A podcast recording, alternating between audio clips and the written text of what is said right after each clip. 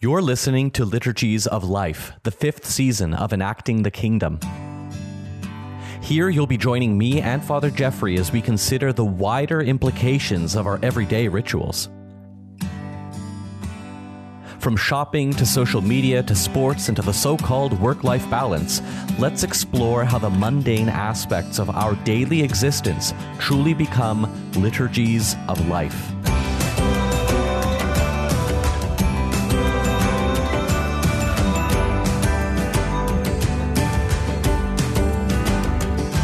Science as a cosmic story.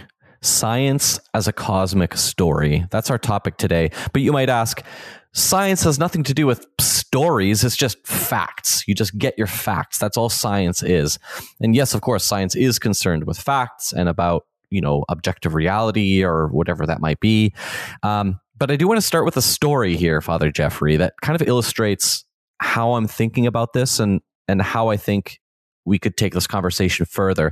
And it's, you know, in my younger, in my youth, I went to see this um, IMAX um, movie, right? So it wasn't like a full length feature film. It was sort of like a thirty minute presentation, but it was in IMAX. And it was a exploration of the cosmos, or particularly this galaxy. And then it goes beyond that as well. But, um, and it was narrated by none other than the Oscar winning actor, Leonardo DiCaprio. And uh, yeah, so what made the, it was really profound and really amazing. You know, you leave the theater being like, whoa, and you have this great sense, uh, this, this great emotion going through you. But what the reason you leave the theater with that great emotion isn't because of the science facts that they list for you. And it's not even the visuals. It's the, it's the context and the narrative provided by the narrator and the writers. Right? Um, who write the narration. Um, it's what is the meaning of all this, right? And and they would, you know, you you come out from that presentation feeling like your tiny speck in the galaxy, but also really meaningful. Like you have, this is your life. Now is the time, right? Don't wait. You know, this this call to action to live a good life or live that life of happiness, right? Whatever that might be. So you have this like deep well of emotion and you feel um, awe, the awestruck. That's the word I'm looking for, right? You you feel awestruck, but it's it's because you've been presented with a narrative of what the universe means and your place in the universe, right? So it's like science, or the story that science gives us as a cosmic story, right? Which is, you know, we talk a lot in this podcast about the story that the church offers. Well, we, I think that kind of our scientific culture also offers a story. And I'm wondering, where do those interact and where do they not interact, right?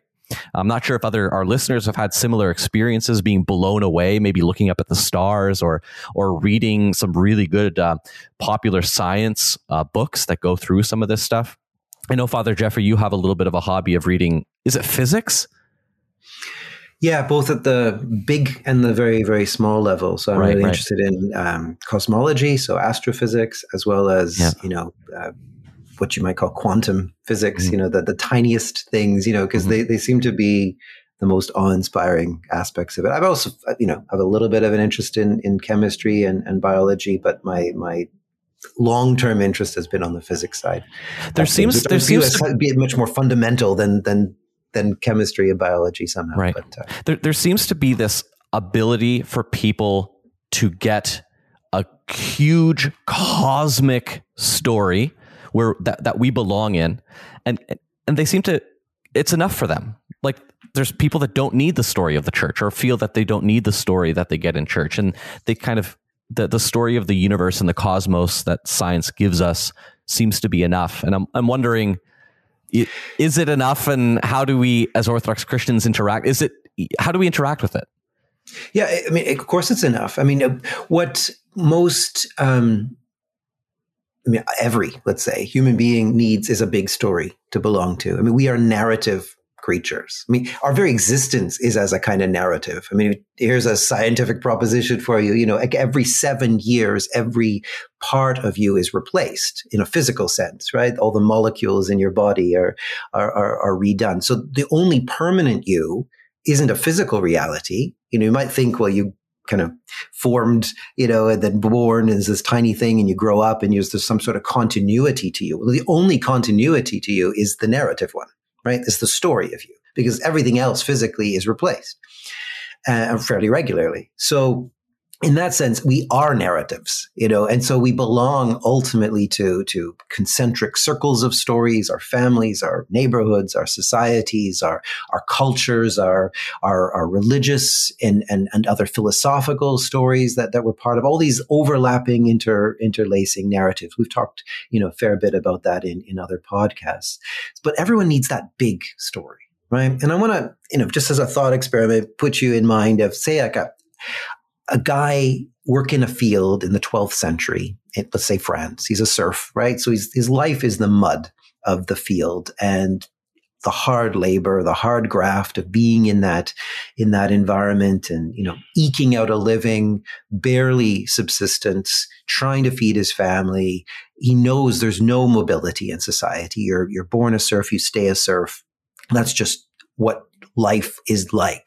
Right. But even in that context, even in that kind of, you might say, fairly small scope for philosophy, you know, context, on a Sunday morning, where is that person? The person is going to be in that cathedral, that grand Gothic cathedral, twelfth century. So, you know, we were talking massive, reaching for the stars, you know, uh, cathedrals, you know, where through the invention of the flying buttress, they have these massive walls that are windowed with the stained glass, you know, the soaring ceiling, the beautiful rose window, the, the iconography or statuary or whatever that, that might be there, the, the, the liturgy that is sung in that place. And what does that person have access to in that environment? Well, it's the big story, the sto- the most compelling story of all is the story that regardless of that mud and existence of, of suffering and of struggle and of bare subsistence, regardless of all that, there's a bigger story. That story is the story of God, the God who put you here, made you from the mud, right? And left you in the mud for now, but will ultimately take you out of that mud and, and put you into uh, a new and, and fulfilled, you know, reality. So the story of the scriptures, the story of, of Christianity, the story of God's purposes of creating, redeeming, renewing, fulfilling, you know, all of that, you know, that's what you ultimately place your existence in, into this, this kind of wide story. And we've talked a lot about that story, but the reality is that since then, what Christianity, largely through uh, the last few centuries of, of modernity and so forth, has been reduced to something of a, a much more constrained thing. It's no longer the grand, the grand story, the grand narrative, the, the sweeping thing that takes us out of the mud of our existence, right? It's reduced into rational propositions, and on the one hand, and then on the other, behaviors. So if you're to be a Christian, you you subscribe to certain propositions, the whole rise of confessional denominational Christianity. There's, you get to choose a version of Christianity that you belong to. They all have different propositions, and they all have, you know, alongside them, behaviors that you're to exhibit, right? So if you believe the right things and you do the right things, you're a Christian, but it's no longer that big story.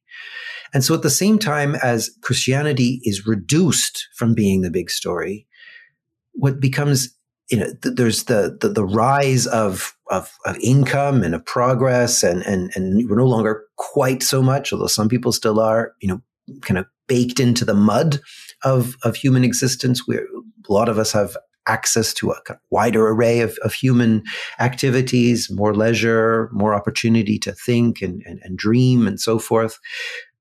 At the same time as that's happening, so we're no longer as desperate, you know, for the that that story that Christianity was to have provided and is no longer doing so.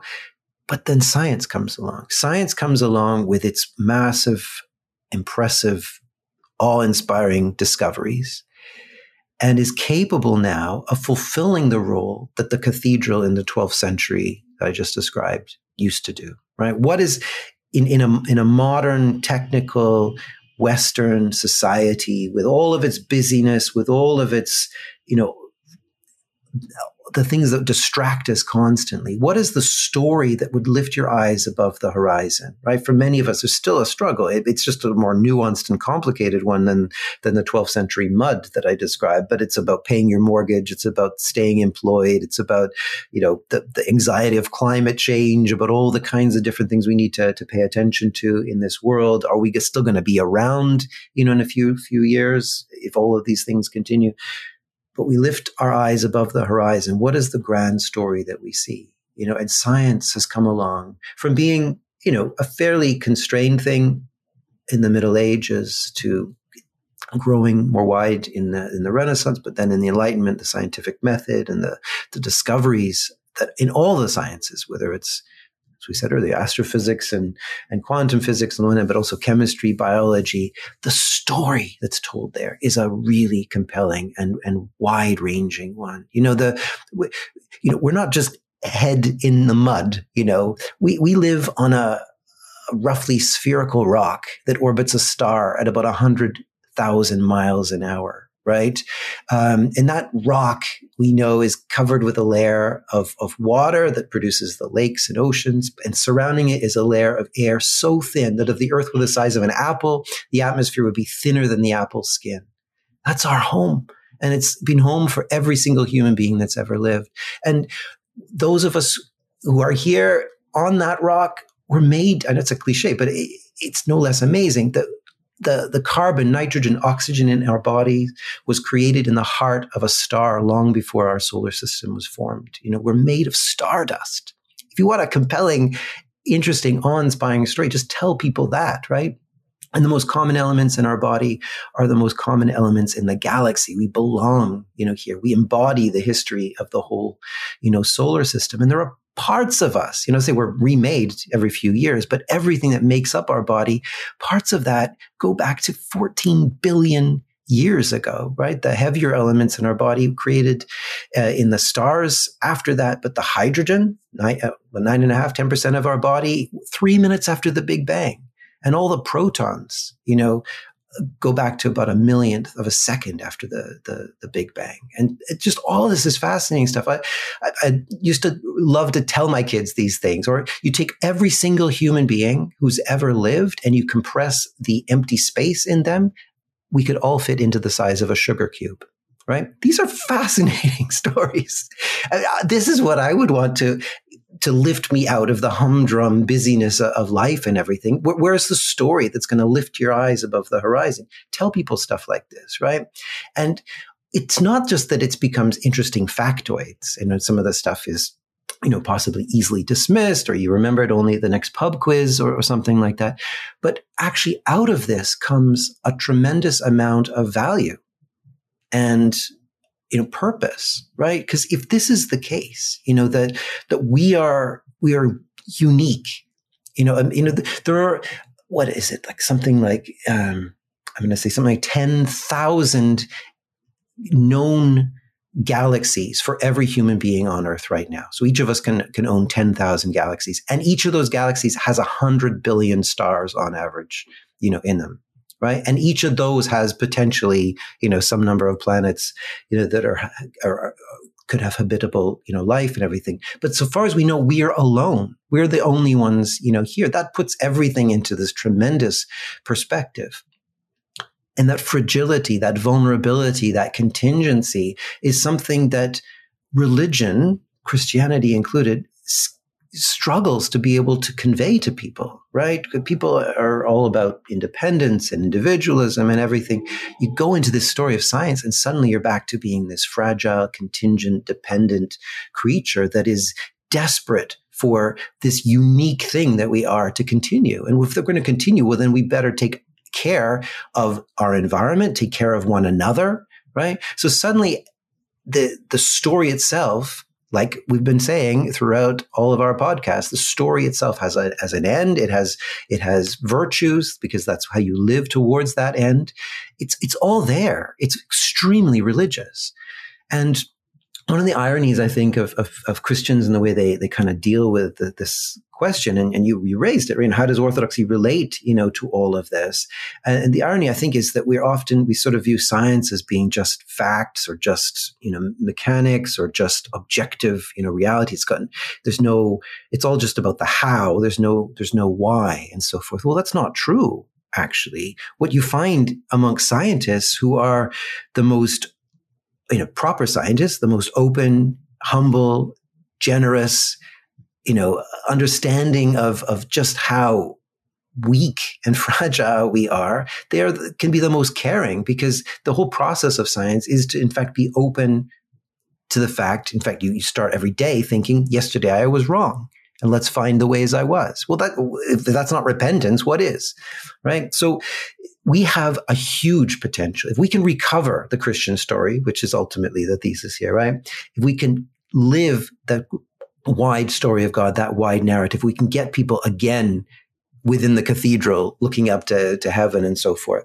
We have so much in common with that beautiful story that science has told. I think there's a real potential here. It comes together in so many ways, because what we want to be saying about human life vis-a-vis God is what scientists are already saying about human life vis-a-vis the universe, right? And, and so there's so much possibility for those stories to, to kind of converge and coalesce and, and so forth. But sadly, we lost it. We lost the plot. We stopped telling the narrative. We reduced Christianity to a package of, of beliefs and behaviors, and science filled that void. And I have no, uh, you know, I, I wouldn't cast any criticism in the direction of people who do look to science for that story, because it's giving them precisely the kinds of values and and understanding and, and a place and a purpose of living that the Christianity ceased to do. And in, in, in combating that, or in, in, in remedying that situation, I'm not about replacing the science. I'm about saying, let's have a dialogue. Let's say, how can, you know, we kind of come together here? And actually, if you properly understand the Christian story, you'll find already, you know, much of what you're talking about is there. And that goes for the, the so-called atheists who are scientists, right? Uh, I say so-called because ultimately nobody can be, uh, in that sense, an atheist and, and, and live as a human being within this beautiful universe that we have and within that story. I think there's a possibility.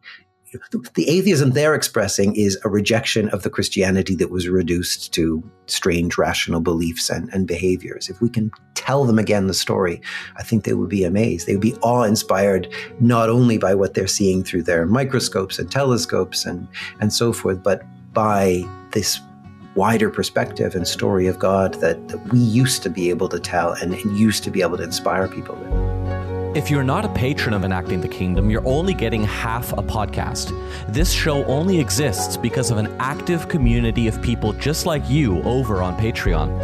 When you become a patron, you'll get additional episodes, live streams, and our ever-growing backlog of episodes, sixty-six at the time of this recording.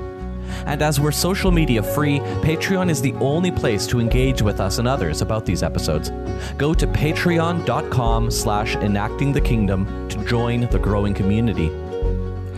It's clear that a lot of people find in the story of science a really robust cosmology, a really robust worldview that gives them values, that teaches them how to live in the world, and find no need to go to church, find no need for the story of of Christ.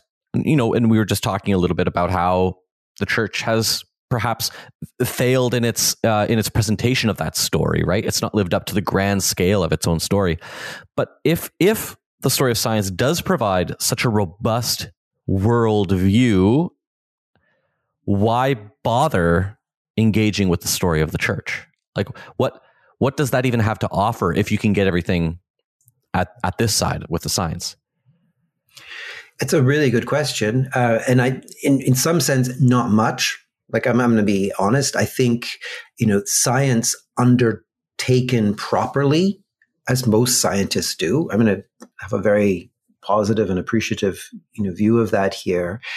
It teaches people values, right? So they come out of that process of learning to do science properly with honesty, with doubt, respect for evidence, openness, accountability, tolerance, hunger even for, for opposing points of view, right? These are actually very pragmatic working principles, right? So if scientists go about testing and poking and probing and arguing and and and doing the the the, the dreaming and and and and contending with all of the, the parts of reality that they do, um, that process leads to very, very good values, the very values that would make human life flourish. Right. So if, if the point of all of this, going right back to Aristotle, you know, and the, and the early church picks up on this, you know, is human flourishing. If that is the teleology here, then all the principles there could actually be derived from science done, done right. Now, science is manipulated and misappropriated in all kinds of ways, not least as we have seen over the last couple of years with the pandemic, where science becomes the, you know, the science says, and then people are clobbered over the head with it, right? That's not what I'm talking about. I'm talking about the actual process of openly exploring and f- seeking truth, right? And that, as I said, teaches things like honesty, doubt, respect for evidence, openness, accountability, tolerance, and hunger for different points of view. All that's good. I think those are the key principles pragmatically that will get us to, to human flourishing. So what's missing, you know, from that? Because honest, Honestly, those should be the, the values that that Christians have as well as we go through this life, as we seek, you know, human flourishing.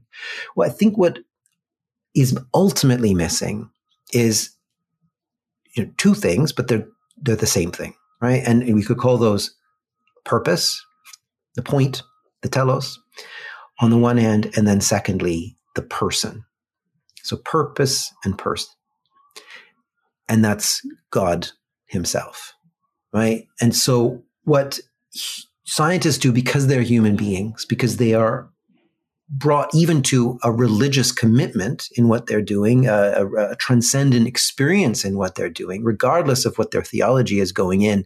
When we say that they are awe-inspired by what they find, you know, in the in the human genome, or what they find in, in exploration of quantum uh, mechanics and, and so forth, to be awe-inspired is to have a transcendent religious experience. And it's funny, even the most atheistic of scientists will talk, you know, in those terms. It's it's really quite fascinating. Um, I've got a quote here from uh, Richard Dawkins, which I find uh, interesting, because you can't think of anybody kind of more anti-Christian than him. And he he wrote that it is this feeling of spine-shivering, breath-catching awe, almost worship, he says, this flooding of the chest with ecstatic wonder that modern science can provide. Right? And, it, you know, Albert Einstein wrote, I maintain that the cosmic religious feeling is the strongest and noblest motive for scientific research. So it's baked in there that this is transcendent, it is religious, it is it's a form of worship, right? But what's missing from that is the revelation of the one who is the object of that worship, right? That's what Christianity offers, because it's not that we're in a different narrative, it's that we know the narrator. Okay, so that double P, the purpose and person, is the capital N narrator, the one who wrote the narrative. So every scientist is worshiping God without naming him. And mm-hmm. what we mm-hmm. can offer is not a different process, a different journey, a different story, but the very, okay, I'll use another P, protagonist, you know, as well as the the the N narrator, as well as the A author of all of that, right? So yeah, it's, yeah. it's that part that we come in. And so that's why I say that the convergence is not one of, well, we can dialogue from these different points of view. I truly believe that these scientists are on the same journey. They are heading, when, they, when they're being open and honest and, and doubting and, and struggling for purpose, they are on the same journey that we are on, that we have named, you know, in our faith as the, the Orthodox Christian life or, or whatever.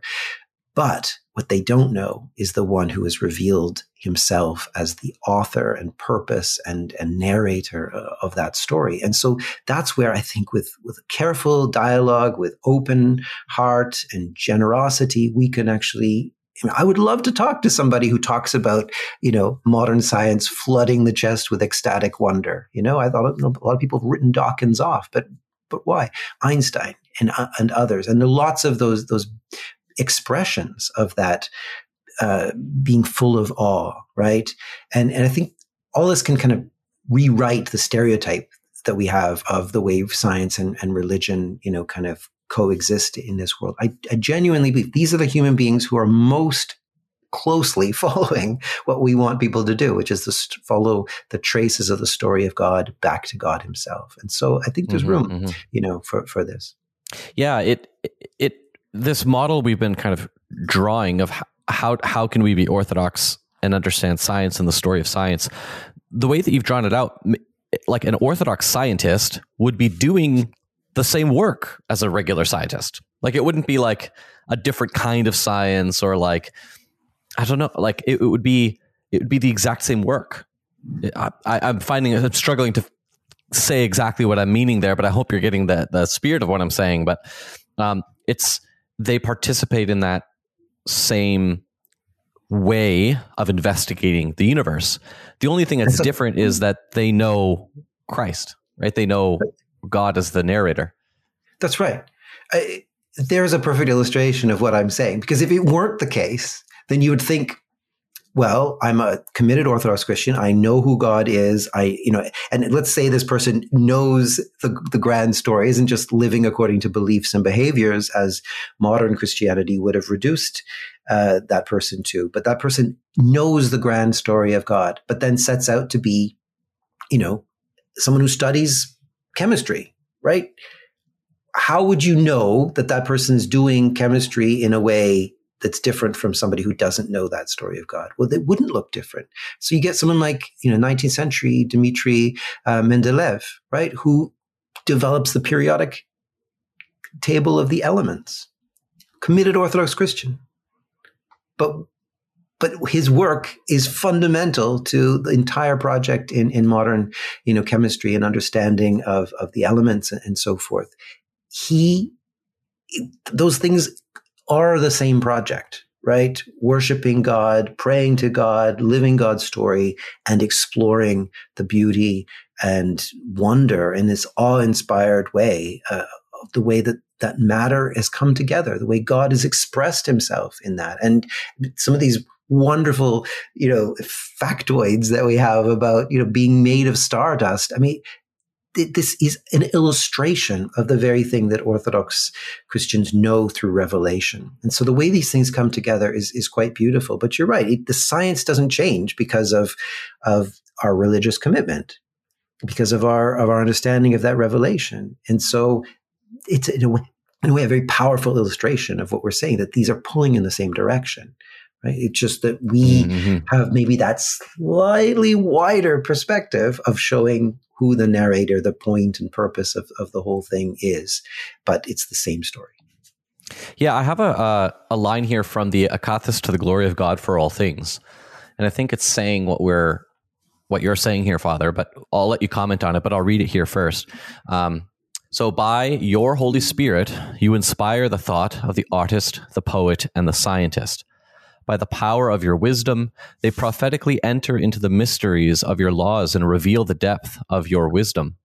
Even their works involuntarily speak about you. Oh, how wonderful you are in your works. Oh, how great you are in man. Yeah, that's beautiful. And you know why? It, because the first part of what you said could be misinterpreted by people to say, oh, well, Christians who are doing this work, right, are doing this. Christian scientists, not Christian scientists, sorry. It's very difficult to, to Christians who are scientists, not not that nineteenth century strange, yeah, yeah. you know, exactly. thing, heresy called Christian science. Um, Christian scientists are doing this. But no, goes on to say involuntarily, meaning every scientist, every scientist doing science properly on the proper principles with all those values that have just been articulated are involuntarily revealing something of God. And that becomes ultimately a real form of, of revelation, right? In the in the Western Middle Ages, um, this was a kind of common trope. Uh, Saint Bonaventure was one of the big articulators of this. It goes right back to the early church, but there's the idea of the, there are two books of revelation, right? There's the book of the scriptures, books of the scriptures on the one hand, and then there's the book of nature. And it's by studying both together, we come to this fuller, you know, portrait of, of who God is. So even those who set out, hand on heart, I'm a committed atheist or at least agnostic or whatever, by doing good science, they become God's revelators. They are as much revelators as, you know, John the Divine on Patmos, who, who has this vision and, and, and gives us the apocalypse, the, the, the book of Revelation. Every work of science is a book of Revelation.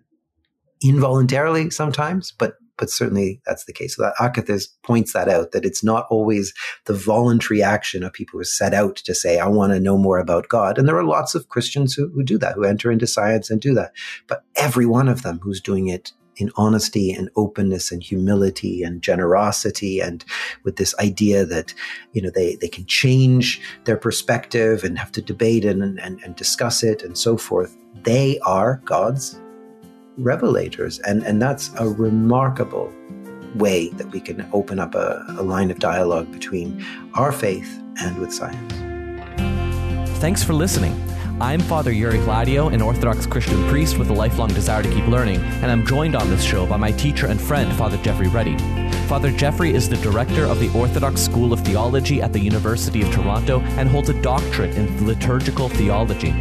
Come connect with us on Patreon with any thoughts and follow-ups about this episode. We look forward to seeing you next time.